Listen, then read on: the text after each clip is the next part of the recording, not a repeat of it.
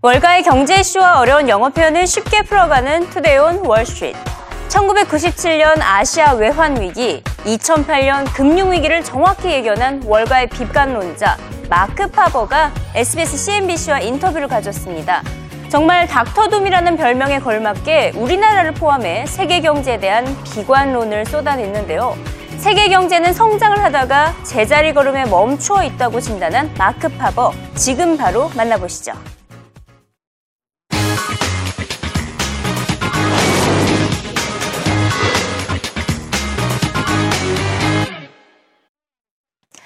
한국거래소 국제회의장에 나타난 닥터둠 마크 파버. 이 진정한 비관론자라고 느껴진 것이 인터뷰 내내 모든 질문에 대해서 비관적으로 대답했습니다. 우선 현재 미국 정부 폐쇄에 대해서 어떤 시각을 갖고 있는지부터 살펴보도록 하겠습니다. 우선 전쟁을 좋아하는 공화당, 복지를 좋아하는 민주당이 성향적으로 아예 합의를 볼 수 없는 사이라고 표현하며 정부 폐쇄는 길면 2주 동안은 더 이어질 것으로 전망했습니다. 하지만 정부의 폐쇄 상태가 길어질수록 오히려 경제 성장에 도움이 될 것이라는 흥미로운 시각을 전했는데요.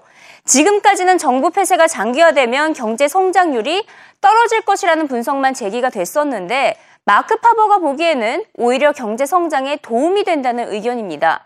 마크 파버는 정부가 전체 경제의 40% 이상을 차지하고 있기 때문에 정부 사이즈가 이렇게 줄어들게 된다면 지출이 줄면서 경제 성장에 도움이 될 것이라고 주장을 했습니다. 규모가 큰 정부는 자유 경제 시장을 억압하고 오히려 규제만 늘어나고 있기 때문에 홍콩과 싱가포르처럼 작은 정부는 규제가 적기 때문에 경제 활성화에 도움이 된다고 설명을 했습니다. 무정부와 작은 정부를 지지하는 마크 파버 만나보시죠. Well, it may continue for a week or two, possible. But actually, to tell you the truth, I think the economy in the US would perform much better if there was no government at all. Because the government nowadays in the Western world, and I'm not talking here specifically about the US, but if you add the municipalities and the states and the federal government, if you add this all together, the government in the US is 45% of the economy. And in Western countries, the government is, in the case of France, 57% of the economy. And uh, actually, I recommend your viewers to read the book uh, Capitalism and Freedom by Milton Friedman because he explains very well that the larger the government becomes, the more regulation you have and the less freedom you will have. Also, economic freedom. And it's interesting that say, the economies that grow relatively strongly are country, or economies that have done relatively well are economies that have a relatively small government. Hong Kong, Singapore. The larger the government becomes, 이제 합의 마감 시한이 코앞으로 다가온 부채 상한선 문제에 대해서는 다소 긍정적인 반응을 보였습니다. 부채 상한에 대한 합의 반드시 이루어질 것으로 확신을 했는데요. 만약 이번 주 금요일까지 합의를 보지 못하면 기술적 디폴트에 빠질 것으로 보이지만 그래도 결국 기존과 같이 양당은 이렇게 중간 시점에서 타협점을 찾게 될 것이라고 전망했습니다. uh, they will increase the debt ceiling. There's no question about this because they've always done it in the past. As I said, it depends. Uh, the Republicans want to spend more money on this, and the Democrats more on this. The Republicans don't want any tax increases, and the Democrats don't want to any cuts in their social programs. That is the problem, but they will compromise. I'm convinced. What about the shutdown? How long do you think? 워낙 정치권 불확실성이 커지다 보니 자신이 기존에 제시했던 연말 미국 증시 20% 폭락에 대한 주장은 오히려 더 시, 힘을 실는 모습을 확인할 수가 있었습니다.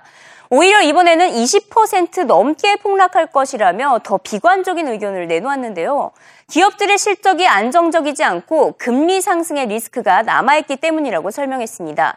또 미국 증시는 현재 고평가되어 있는 시점이라며 올 들어 사상 최고가를 여러 번 경신한 미국 증시가 추가적으로는 상승할 수 없는 환경이라고 설명했습니다. 증시 상승에 비해서 대기업들의 주가는 오히려 또 최고가를 경신하지 못하고 있죠. 결국 올 연말까지 20% 넘게 폭락할 것이라는 증시 비관론 들어보시죠. It's cheap and many stocks have already corrected 10%. And uh, we had in Asia, between the highs in May and the recent lows, we had many markets, they declined 30, 35% in two months. So why should the US not also decline at some point 20%? Actually, I'm more concerned that we will not just have a 20% correction, but something much worse, that the markets will really go down and sell off. What would the trigger be? 자, 이번엔 중국으로 넘어가 보도록 하겠습니다. 여전히 중국 정부의 통계를 전혀 신뢰하지 않은 입장을 고수했습니다. 싱가포르와 대만, 한국의 수출 지표를 보면 중국의 경제 성장률이 7.8%라는 것은 말도 안 된다며 4%에 불과하다고 주장을 했습니다. 지금 뒤에 그림처럼 중국 경제가 버블에 휩싸여 있다. 언제 터질지 모른다라고 경고를 했는데요. 파보가 재미있게 비유를 해봤습니다. 어, 한 사람이 월세방에 살면서 빚을 내면서까지 화려한 차에 명품을 지니고 다니는 삶은 오래가지 못하죠. 그런 것처럼 현재 중국 경제가 딱 그런 상황이라고 비유를 했습니다. 다음 주 금요일 3분기에 중국의 경제 성장률이 발표되죠. 어떻게 나오는지 가장 궁금해지는 시점입니다. 자, 우선 중국 경제 성장률 4%로 내다본 마크 파버 다시 한번 만나보시죠. Well, I think if you really analyze statistics carefully, there has been a meaningful slowdown in economic growth in China. There's no, no question about this. Uh, now, as you know, the way GDP is calculated everywhere in the world, not just in China, is you add up uh, essentially what is being produced and uh, then you deduct essentially what has been produced uh, from or you adjust it by a um, price index. So, depending what price index you take in terms of measuring inflation, cost of uh, living increases, you then achieve different results. There's a problem with calculating GDP, and I would not rely so much on it. But because the emerging world is so dependent on China, if the Chinese economy slows down to I think at the present time they may be growing at 4% per annum. Because if I look at, say, exports Singapore to China, exports South Korea to China, exports Taiwan to China, exports Hong Kong to China, all these figures do not suggest that the Chinese economy is growing at 7.8%. No way, no way. Now, if you tell me, well,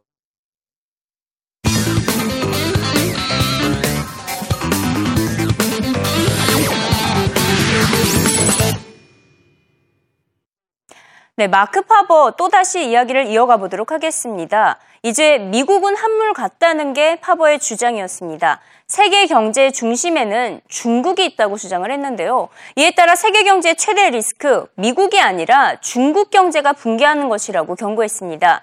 이제 더 이상 미국의 기침이 아니라 중국의 기침 하나에 주변국들이 들썩일 수밖에 없는 환경이 조성되고 있다고 표현을 했는데요.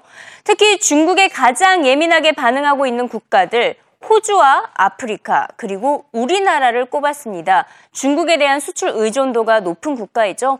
특히 한국은 유럽과 미국보다는 중국에 대한 수출이 늘어나고 있기 때문에 중국 경제에 가장 민감한 국가라고 진단했습니다. If you look at exports of South Korea uh, to Europe and to the United States as a percentage of total exports, These South Korean exports to Europe and the US have been going down as a percent of total exports. The exports of South Korea to commodity producers, Africa, Middle East, uh, Latin America, Australasia, and so forth, as a percent of total exports have been going up. And now the exports to the commodity producers of South Korea are larger than the exports of South Korea to the US and to the European Union combined. So we are living a new world. We have the whole world over the last, say, 15 to 20 years has changed a lot. When I came to Asia in the 70s, everybody said always, oh, if the US sneezes, has a little cold, the rest of the world catches a big cold. Well, I would say today the world economically depends much more on China than the US. Much more. 자, 이쯤에서 자연스럽게 우리나라 경제 이야기로 더 집중을 해보도록 하겠습니다. 마크 파버가 보기에는 한국 경제의 리스크, 바로 가계 빚이라고 꼽았습니다. 이에 따라 한국 경제는 더 이상 성장은 없고 제자리 걸음을 할 것이라고 진단을 했는데요. 지금 마크 파버가 한국을 방문한 것은 3년 만입니다. 하지만 그가 느꼈을 때 3년 전과 크게 다를 바가 없어 보인다며 지금 성장률을 유지하는 것 자체만으로도 행복한 일이라며 4에서 6%의 성장률 기대하는 것은 꿈이라고 지적을 했습니다. 올해 2분기 실질 GDP 성장률 잠정치 1.1% 수준으로 8분기 연속 0%의 성장률을 넘어섰었죠. 이에 따라 경제 성장에 대한 기대감이 확산되면서 한국은행이 제시하고 있는 내년도 경제 성장률 전망치는 4%, 정부는 3.9%를 제시하고 있습니다. 하지만 마크 파버가 보기에는 이 모든 것이 꿈이라는 거죠. 실제로 IMF가 우리나라 경제 성장률 전망치를 기존의 3.9%에서 3.7%로 낮춰 잡았고요. 국내 36개 경제 예측 기관들도 내년대 성장률을 정부나 한은보다 낮은 3.5%를 전망하고 있습니다. 마크 파버의 주장처럼 우리나라의 가계 부채의 부담이 반영된 전망인 것을 알 수가 있는데요. 결국 상승세를 계속해서 달려오던 한국 경제 앞으로 10년 동안은 제자리 걸음을 할 것이라는 게 마크 파버의 주장이었습니다. South Korea has a very high household debt. This is why when we talked earlier on I said in my view the South Korean economy will hardly grow. They're lucky if they can maintain their standards of living. But if they think they can grow at 4 to 6% per annum, they're dreaming dreaming.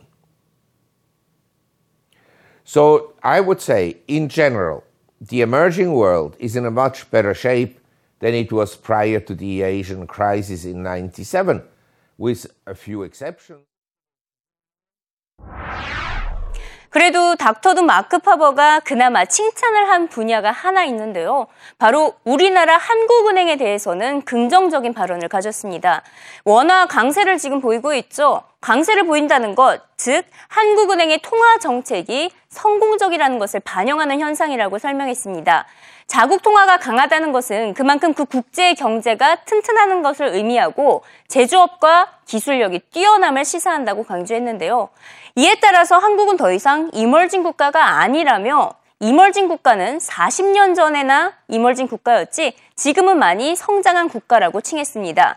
지난 1974년에 한국을 방문했을 당시에 삼성은 매우 작은 기업이었지만 지금 보면 대기업으로 성장을 해 있죠. 한국 경제 가파른 성장을 이어왔다고 진단했습니다. 현재 한국은 독일과 프랑스 그리고 일본과 견줄 만큼 많이 커 있다 이렇게 긍정적으로 평가를 했는데요. 특히 지난 1997년 외환위기 사태보다는 경제가 매우 안정적으로 자리 잡았다고 강조했습니다. 원화 강세를 지지하는 마크 파버의 발언 확인해 보시죠. For strong currencies, because countries with strong currencies, they have a very efficient manufacturing sector because the manufacturers They have to cut cost, rationalize, and produce goods with more and more technology. And uh, a strong currency is a symptom of a healthy economy. And the weak, eco- weak currency is a symptom of a weak economy. So I support a strong currency. But if you have a strong currency, uh, the stock market will not go up a lot. But if you want to get the stock market 하지만 원화 강세는 주식 시장에는 긍정적인 역할을 하지 못한다고 설명했습니다. 이에 따라 한국의 개인 투자자들에게 한마디를 했습니다. 마크 파버가 주식을 보유하지 말 것이라고 설명을 했는데요. 상위 1%의 부자가 아닌 이상 주식을 통해서 수익을 거두기 힘들다는 주장입니다. 양적 완화 정책 등 유동성 공급에 따라 혜택을 보는 인구 전체의 1% 불과하다 이렇게 설명을 했습니다.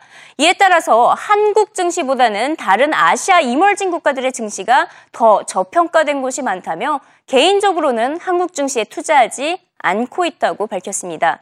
물론 한국 증시가 미국처럼 20% 이상의 폭락이 올 것으로 보진 않지만 투자처로서는 매력이 없다는 진단이었습니다. 배당금이 낮은 한국 기업에게도 관심이 없고 한국 증시보다는 이 다른 자산에 투자하겠다는 입장을 강조했습니다.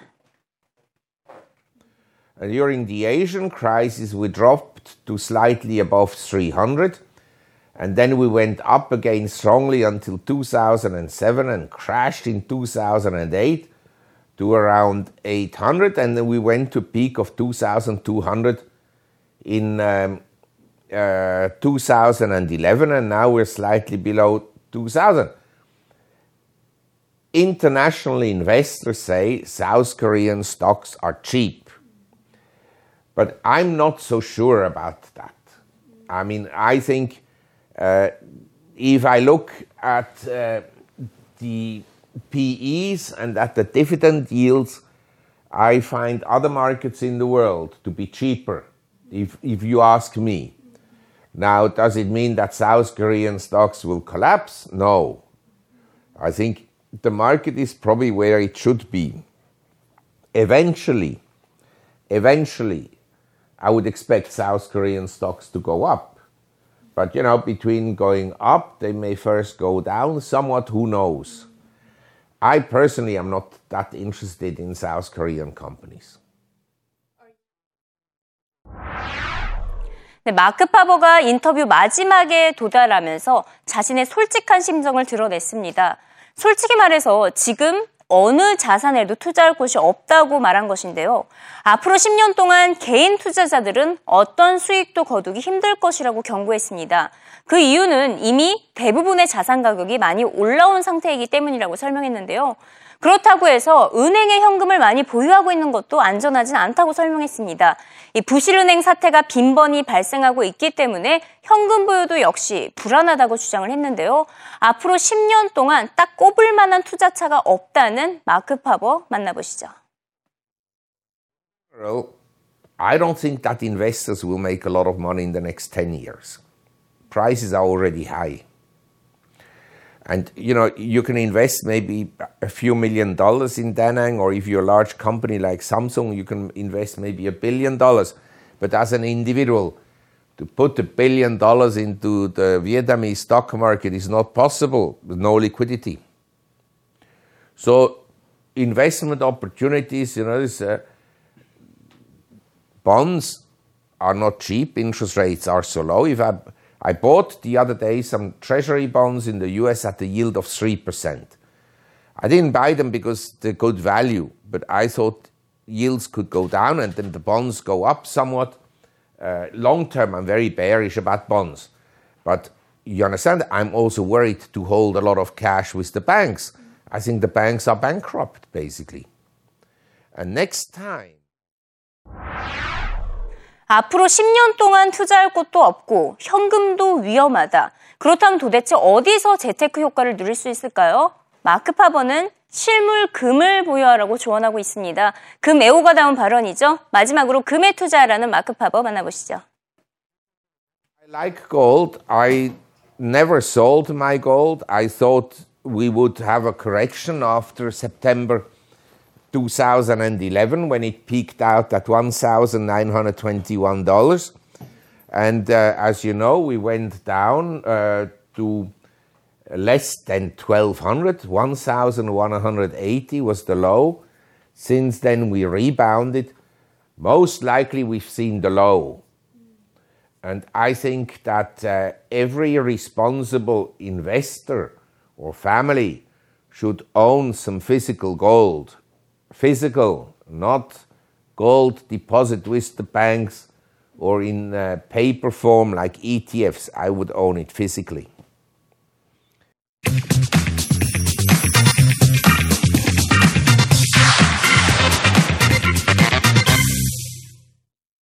네, CNBC 흥미로운 소식을 전해드리는 와글와글 CNBC 시간입니다. 자, 오진석 씨 오늘은 어떤 소식 준비하셨죠?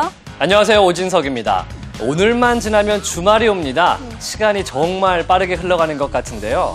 특히 가을의 주말은 천고마비의 계절이라서 그런지 먹고 싶은 걸 배부르게 먹을 수 있는 절호의 찬스가 됩니다. 근데 여기 빠질 수 없는 것들이 있습니다. 바로 음료수죠. 아, 음료수. 오진석 씨는 어떤 음료수 제일 좋아하시나요? 아, 저는 콜라인데요. 입맛이 정말 초등학생 여러분 수준이라서 이 주말만 되면 햄버거와 피자가 엄청나게 당깁니다. 여기에 바로 콜라면 금상첨화죠. 이 콜라 얘기가 얘기가 나와서 말인데 이 저에게는 콜라 없는 세상을 생각도 할 수가 없습니다. 하지만 최근에 미국인들은 아니라고 합니다. 점차 줄어들고 있는 콜라와 사이다, 이 탄산음료 시장에 대해서 JP 모건 애널리스트가 알려드립니다. because what's happening now is consumers have been turning away from carbonated soft drinks really for about 10, 15 years. Which, by the way, is a good thing in terms of our health, but not, not good in terms of their stocks. Exactly right. So what's happened is, you know, carbonated soft drinks were the base. That's what everyone was drinking. Now that you have teas and you have coffee, sports drinks, energy drinks, all these other things, people are saying, I like the variety. I want to try different things. So carbonated soft drinks were probably going to go down anyway. Mm-hmm. But the obesity headwinds, like you talked about, there's some concerns about aspartame and the basically the healthiness of artificial sweeteners.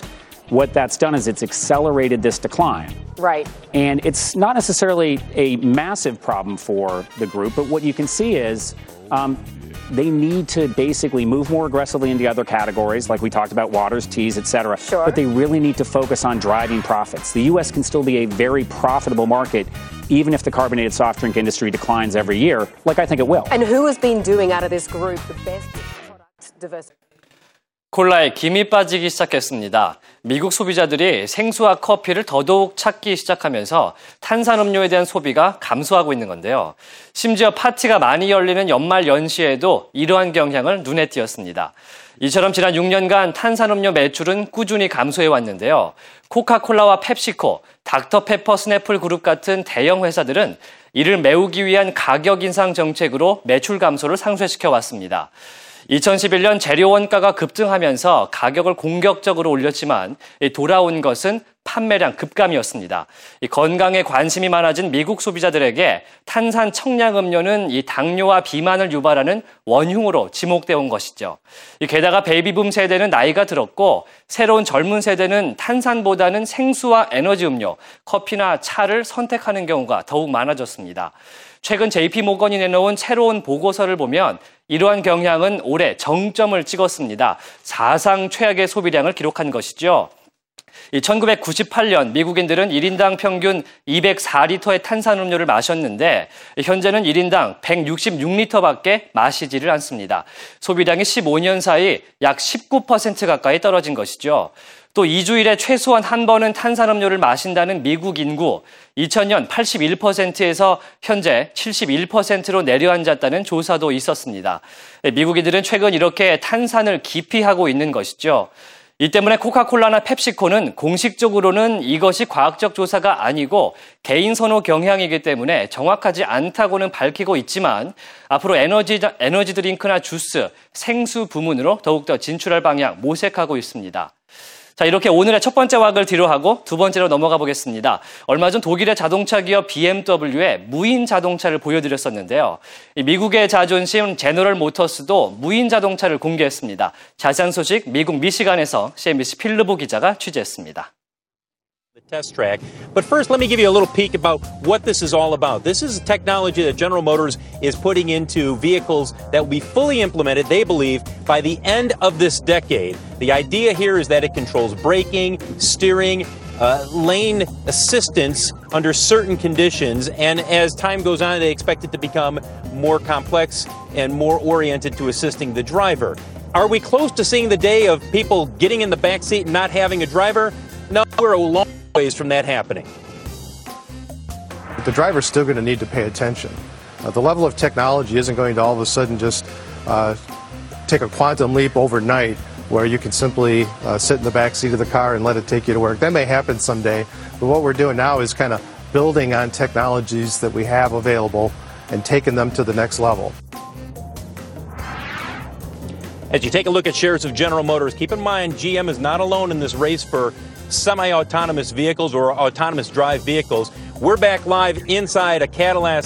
Cadillac SRX, and here's how it works with Super Cruise Control. Once I'm in the lane in the right spot, the screen will tell me I'll get uh, green, and then I leave go. There you go, guys. The car is controlling itself. I am not doing anything here. 이 제너럴 모터스, GM이 표방하는 무인 자동차는 사실 좀 제한적인데요. 정확히는 자동 운전 기능을 탑재한 것입니다. 슈퍼 크루즈라고 부르는 이 기능은 기존의 cruise control 기능이 고속에서 일정 속도를 유지하도록 도와주는 것에서 더 나아가 이 차선을 유지하도록 발전한 것입니다. 물론 적정 수준의 속도인 시속 50마일, 시속 80km 선을 지켜줘야 한다고 하는데요. 이 준 자동 시스템이기 때문에 무작정 손을 핸들에서 떼도 안 되고 언제나 주의 깊게 앞을 보고 있는 것이 좋다고 합니다. 지난 몇 년간 제너럴 모터스 는 자동 주행 시스템 개발에 열을 올려왔습니다. 앞차와의 간격을 자동으로 유지하면서 정차까지 가능하도록 만든 adaptive cruise control이 바로 그 노력의 결과였죠. GM은 2020년까지 이 자동화 주행 시스템을 완성하겠다고 선언했습니다. 한편 닛산과 구글은 완전 자동화를 완성해가는 모습이고요. 앨론 머스크의 테슬라는 조수석에 보조 운전석을 장착하겠다고 한 상태입니다. 아, 그날이 오면 우리는 뒷좌석에 앉아서 자동차가 알아서 가는 모습을 구경만 하면 되는데요. 신호도 지키고 최적의 거리도 알아서 골라가는 인공지능 자동차를 타게 되는 것입니다. 아, 물론 하루아침에 이런 일이 벌어지지는 않을 겁니다. 우리가 할 일은 팔짱 끼고 앉아서 기다리는 여유가 필요할 것이죠.